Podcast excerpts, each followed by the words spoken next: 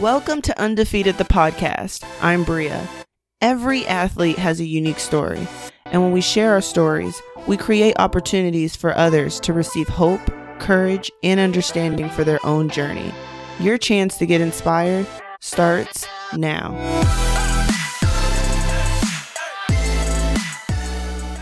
Today, my guest is Imani Bryant, a former Gator and now a coach at a university. Listen as Imani talks about battling injuries, being a friend, and her transition to becoming a coach.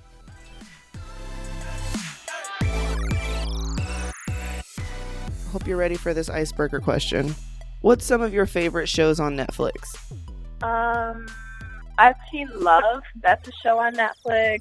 Um, because I don't really watch much T V. Um, I think that's probably the only one that I can think of on Netflix. I've seen Dear White People, of course. Um, yeah, but I like Love. That's okay. Probably about it. You said really Black T V. Love? No, it's called Love. It's like a show. It's like this awkward, nerdy guy and this like girl who's kind of like a party girl. Um, like she's recovering al- alcoholic and all that stuff. And she's like the hipster cool kind of girl who's dated all these terrible guys. And um, so she tries to switch it and tries to go for the nice guy, and she, like, falls in love with him, but he's, like, a completely, like, nerdy, nerdy, nerdy guy, but it's it's a really good show. I like it. Wow. Sounds, seems interesting. Might have to check that one out. Yeah. Yeah, it's good. It's a good one. Wow. I was expecting you to have a long list, like, oh, I binge-watched this the other day, like. No, I don't binge-watch, like, I don't really have time to watch T V. That's good. Um, yeah, so I try to be productive, um. have like time to be committed to like a show. Yeah, you know? Like I might watch one here and there.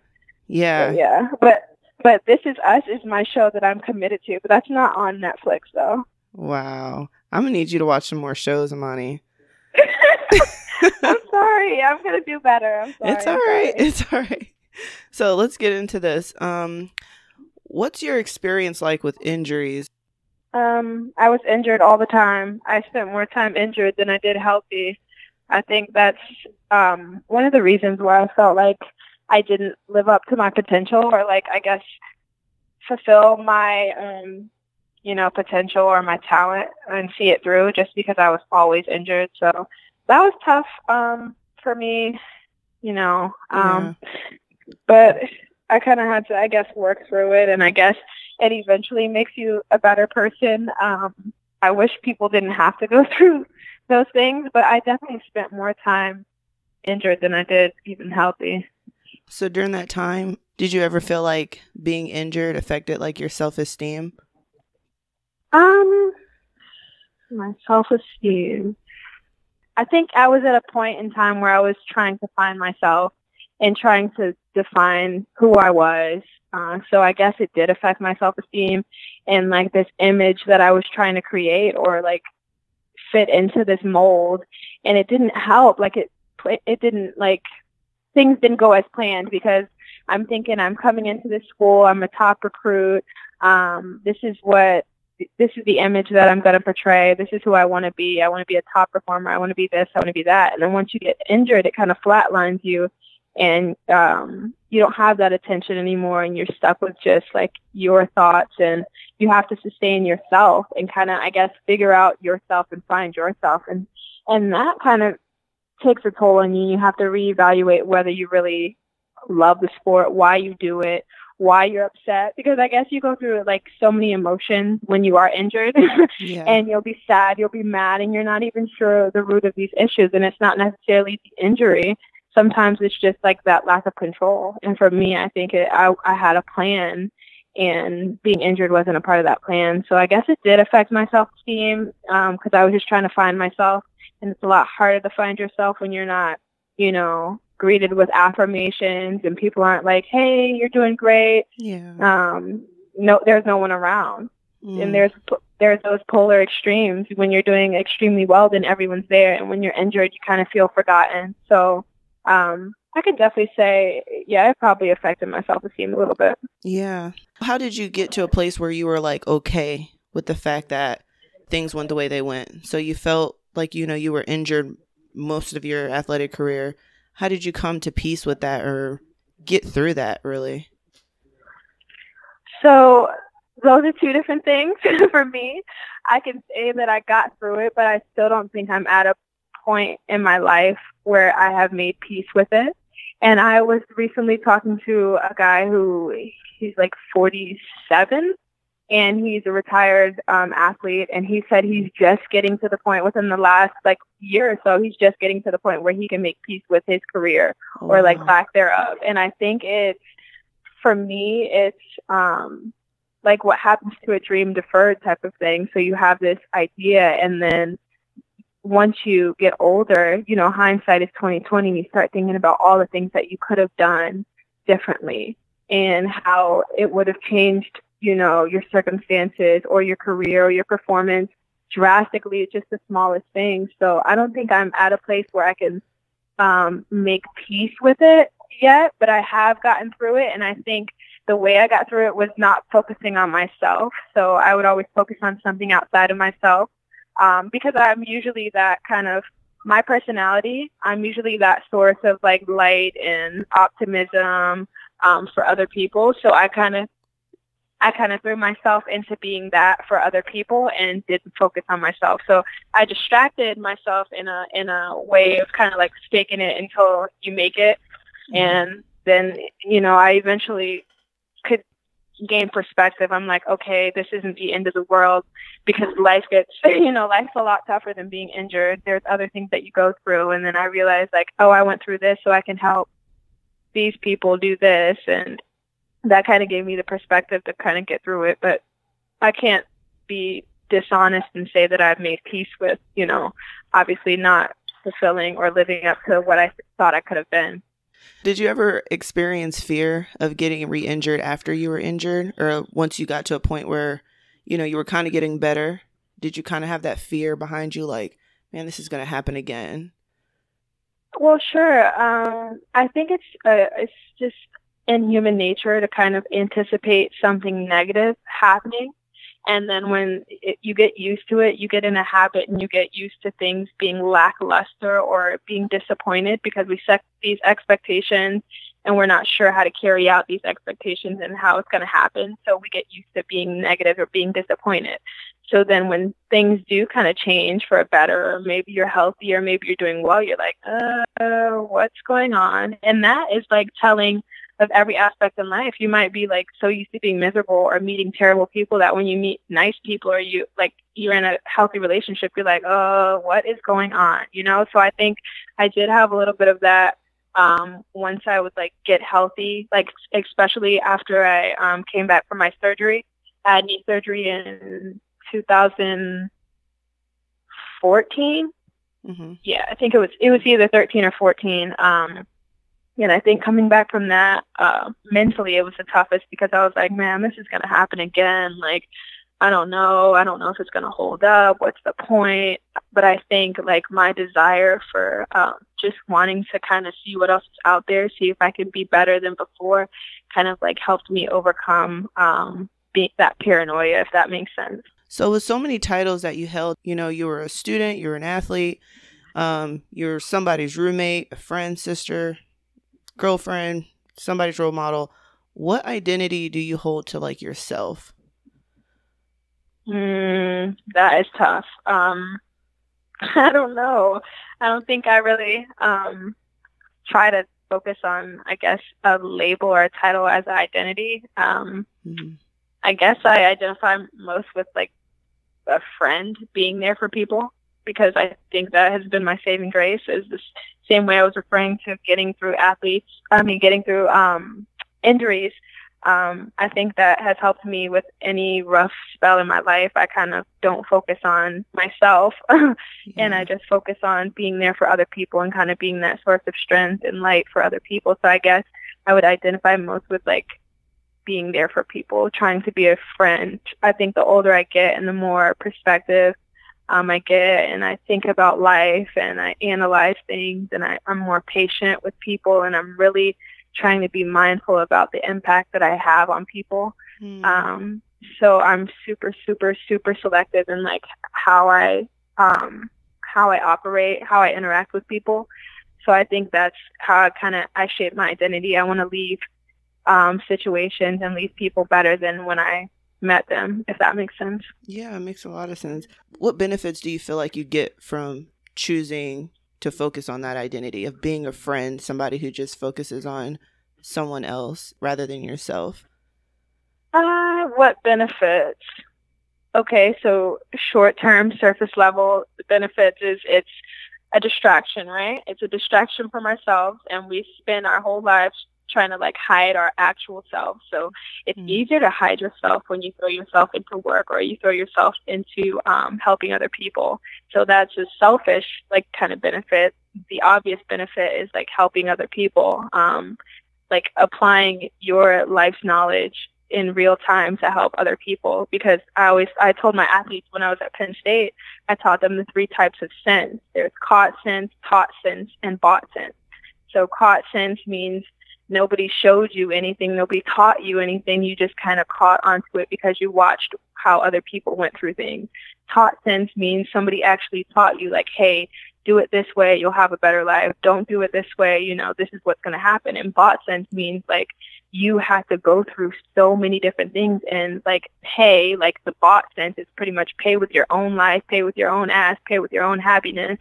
Um, and that's how you figure things out. So with all of the bought sense that I have in just twenty-something years, well, I'm talking like I'm so old, but just in my life, the bought sense, I'm trying to apply that and let it be like taught sense and caught sense for other people, if that makes sense. So the benefit is like not feeling like people don't have to go through so much, that I can kind of help them and like supply them with cheat codes so that they don't have to learn the hard way. Mm-hmm. Wow, that I never heard sense. of that. Yeah, no, it makes a lot of sense. Still incredibly smart from when I last knew you. Teaching me stuff you. all the time. Oh, man, thank you. Yeah, so what would be your advice to a student athlete who is struggling with confidence, especially when they're not like M V P on the team or the most fit person on the team, or they're somebody who are struggling with an injury? What would be your advice to them? Um, so if it's somebody who's struggling with confidence because of an injury, I just revert back to asking them questions and trying to find that understanding. So if we have these conversations and we realize that, you know, my confidence isn't shot because I'm injured. My confidence is shot because I'm tying my self-worth into like performance, into a sport, into how people feel about me. That's why my confidence is shot. It has nothing to do with me being injured, because my confidence would fluctuate even if I wasn't injured and people weren't perceiving me the way I want them to. So I think finding the root of these issues um, is the most helpful. And that's just realizing that, hey, like it, obviously it's easier said than done, and I had to go through it to kind of understand, but um, realizing that like what people think about you isn't the end of the world. Uh, this race isn't the end of the world, but it's about finding like what makes you happy. And do, do you want to get healthy for yourself because you want to run fast because it's fun to you, or are you looking for ways to like find self-worth? And I think we have to remember that like you're valuable and you are worth like tremendous things outside of your sport, outside of your performance, and you will be after your sport, and you were that before your sport. So I think it's just constant reminders and finding like positive people to surround yourself with, you know, not the people who are like so rooted in track. You know, track is a small world, so it's easy to get consumed by these numbers. And then you look at the track circuit, or you look at different athletes, and you're like, I don't know anything about them as a person. Actually, what I do know, I don't really like that. They don't seem like cool people, but wow, they're so talented. And I think we have to kind of get out of that and find good people and then make them great athletes. So that's about finding your peace, finding your happiness, finding positive people that feed you the right things. And then I, I think you'll you'll have the insight, you'll have the perspective to know like, wow, like my confidence isn't shot because I'm injured. Like I'm injured. This sucks. I want to get healthy. I'm not happy about it. But I do see that, you know, the light at the end of the tunnel, and this doesn't define me. I'm injured right now, but I won't always be, you know. Does that make sense? I know that's like a long answer, but. Yeah, no, that makes great sense. That's really good. So now I'm about to go into the, um, I want to know about your transition between going from a student athlete to being a coach. Um, mm-hmm. Because you, I think compared to like other coaches, would you say like you did that in like a short amount of time? or like you're younger than most of the coaches around you? Yeah, I think so. Um, and I still feel like I'm a little late to it uh, just because I couldn't figure out what I wanted to do. I couldn't figure out my path. I was still kind of lost and, and didn't know if I wanted to still be an athlete or if I was okay with switching to that role. But, yeah, I think I'm a little bit younger than most coaches. Um, obviously, it's something that you kind of have to continue to work at and establish your career and work your way up the ladder. But um, it was an it was a natural progression or transition for me because um, once I was done with being an athlete, I thought about all of my um, my unfulfilled potential, and I thought about Um, my negative thoughts or emotions um, as it relates to the sport, and I tried to find the root of those issues. And I tried to think about, honestly think about what could have made the difference. So a lot of times my coaching philosophy roots in trying to be what I wish I had at the time.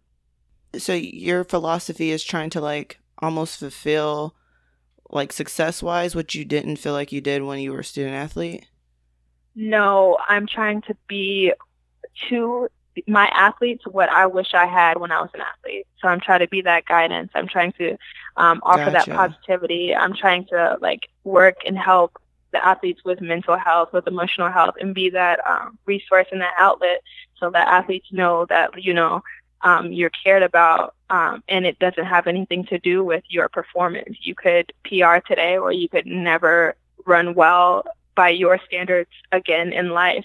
And I would still ask you if you were okay. I would still try to work through these things. I would still try to make sure um, you're more equipped um, coming out of your sport and going into life. Uh, so I try to be, I try to think about things that I went through as an athlete. And then I think I'm at a point where I can be like, wow, I think at this point I really needed, you know, guidance. So I really needed this and I really needed that. And I mm. really work on providing those things that I thought I may have needed at the time to my athletes now. Yeah, it would make sense why student athletes would make good coaches. You know? Yeah. You can transfer that knowledge and that experience to your job. So what would you say coaching student athletes is like? It's it's fun. It's exciting. Um, it's entertaining to say the least because you deal with so many different personality types. Uh I think dealing with student athletes is the fun part of the job. Creating the workouts and trying to find the happy medium uh, to make sure everyone performs well, that's behind the scenes, and that's the tougher part of things.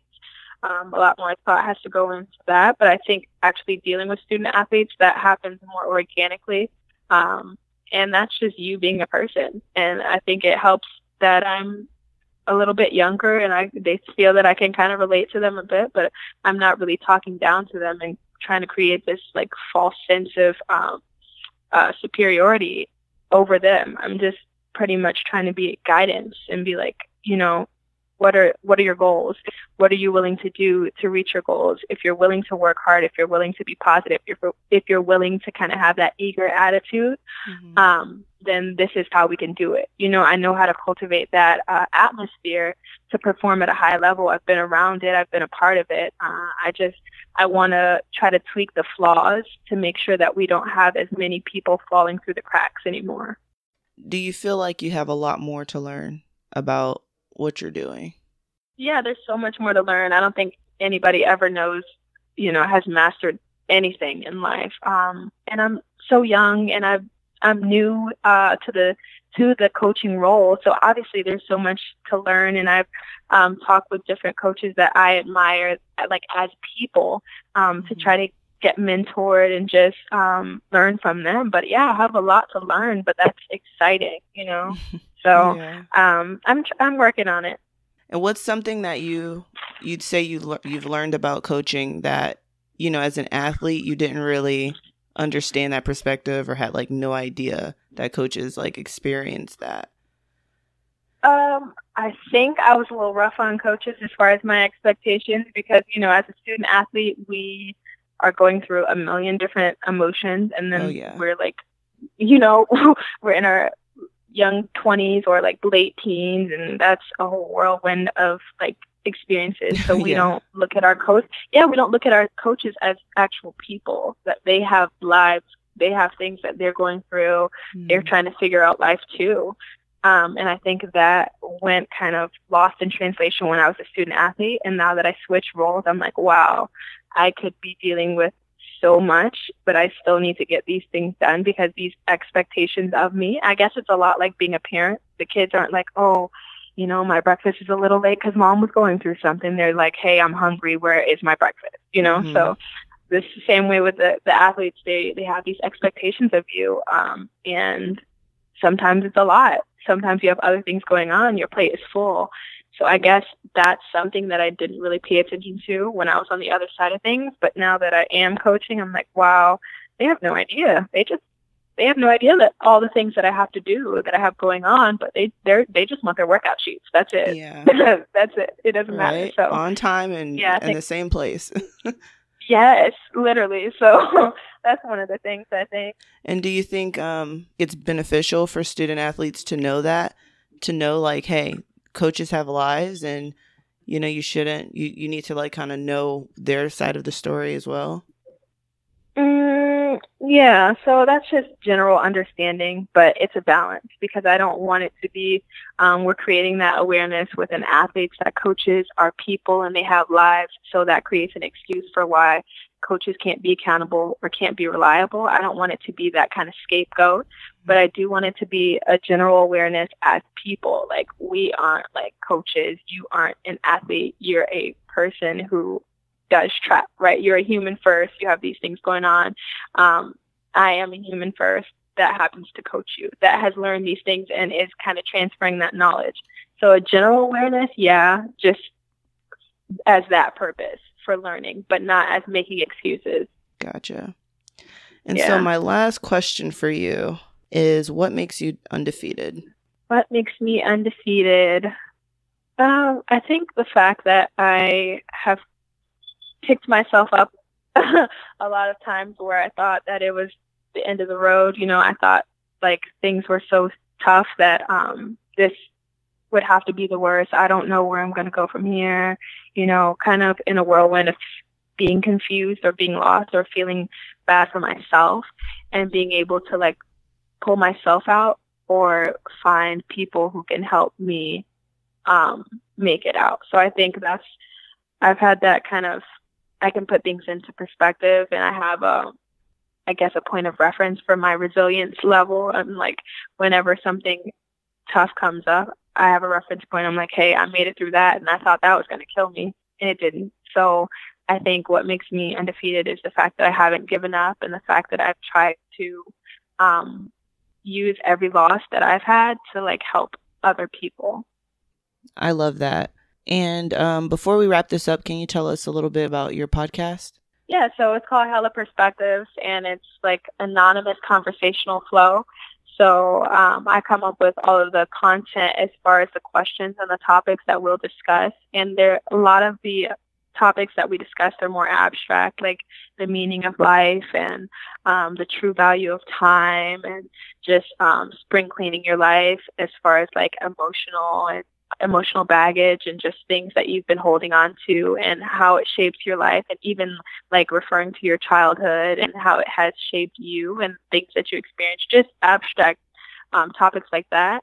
I um, come up with different questions or talking points and um, I send them to panel members and then I patch it all together and make it kind of like it's in one big conversation and nobody knows who else is on the episode until the episode comes out. And even then, you're not going to know who it is unless you know their voice because I don't say any names or anything.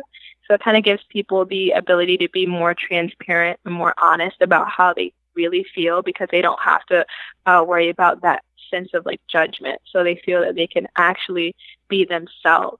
And I think the biggest thing that I've tried to make sure, like, people have noticed, and which I, I think I have noticed, or it has been confirmed to me, is that we're more alike than we even know.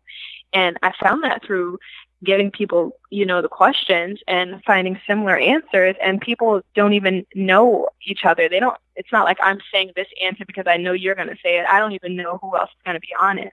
But a lot of the answers are similar, and I think we're more alike, and we have a lot more um, life experiences to share than we even know. So I want this to be a tool to make people, younger people, know that we're like, you shouldn't feel so alone, and we can have these conversations um, and create this content that's positive but honest, and kind of like overcome our generational traumas and things like that. And it's called Hella Perspectives, right? Yeah, Hella Perspectives, because we have hella people on there, and it's Hella Perspectives. So, I like yeah, that. That's a, a dope name. Thank you. And where can people find the podcast? It's on iTunes, so you can go to Apple, iTunes. It's on there. You can search Hella Perspectives, and you'll find it. Nice. So all my listeners, go check that out. Yeah, go check that out. Thanks.